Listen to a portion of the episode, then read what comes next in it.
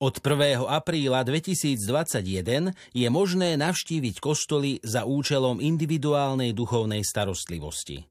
Rozhodla o tom vláda. Túto výnimku zo zákazu vychádzania prijala po rokovaní ministra Eduarda Hegera s predsedom konferencie biskupov Slovenska monsignorom Stanislavom Zvolenským. Veľkonočné posolstvo svätého otca Františka, ktoré predniesol pred požehnaním Urbi et Orbi, prinášame na stránke TKKBS. Pápež svoj príhovor predniesol za prítomnosti dvoch stoviek veriacich pri oltári katedry v zadnej lodi baziliky. Najnovšie vydanie časopisu Slovo prináša pohľad Ľubuša Pavlišinoviča na vzkriesenie opísané v starom zákone. Ako nám sväté písmo ukazuje, okamihy vzkriesenia boli aj tu a diali sa cez prorokov Eliáša a Elizea, a to nielen počas ich životov. V rozhovore sme zavítali do Sloviniek, kde čitateľom slova pani Elena a Anna Perháčové priblížili miestne zvyky počas Veľkého pôstu a Sviatkov Paschy. A na záver rozhovoru pridali aj recept na miestny slaný koláč bališ, ktorý skauti z Talianska nazvali slovinčianskou pizzou. V slove pre rodinu Juraj Gradoš poukazuje na význam chovu domácich zvierat pri výchove detí. Zároveň prináša aj návod, ako sa s odchodom domáceho miláčika vysporiadať.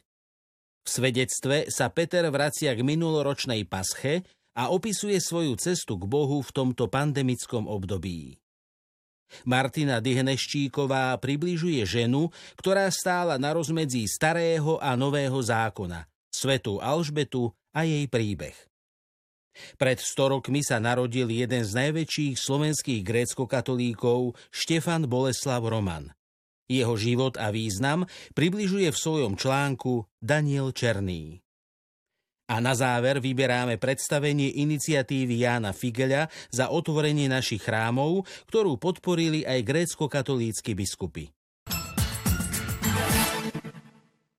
Najnovšie vydanie novín Slovo Plus prináša tému Pokoj vám, ja som to, nebojte sa.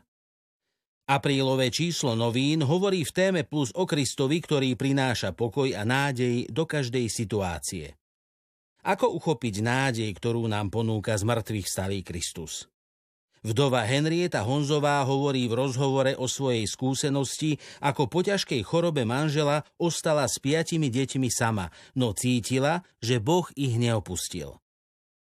Slovo plus prináša aj svedectvo brata Petra Viciana, ktorý skôr než sa stal kňazom prešiel cestou závislosti. Nádej sa stala nosnou témou aj pre známeho spisovateľa Tolkiena. Redakcia ponúka 10 výrokov o nádeji, z ktorých môžete načerpať povzbudenie. Inšpirovať sa môžete aj niekoľkými jednoduchými radami, ako budovať nádej a dôveru v dobrého Boha. O pandémii, pôste, veľkonočných sviatkoch a o tom, ako vníma veriacich na Slovensku, hovorí v rozhovore so slovom plus novozvolený nitrianský pomocný biskup Peter Beňo. Špeciál Plus venovaný Božiemu milosrdenstvu prináša rozhovor s kapucínom Damiánom Sulovským, misionárom Božieho milosrdenstva. Čo je potrebné urobiť, aby človek mohol prijať nezaslúžený dar od Otca?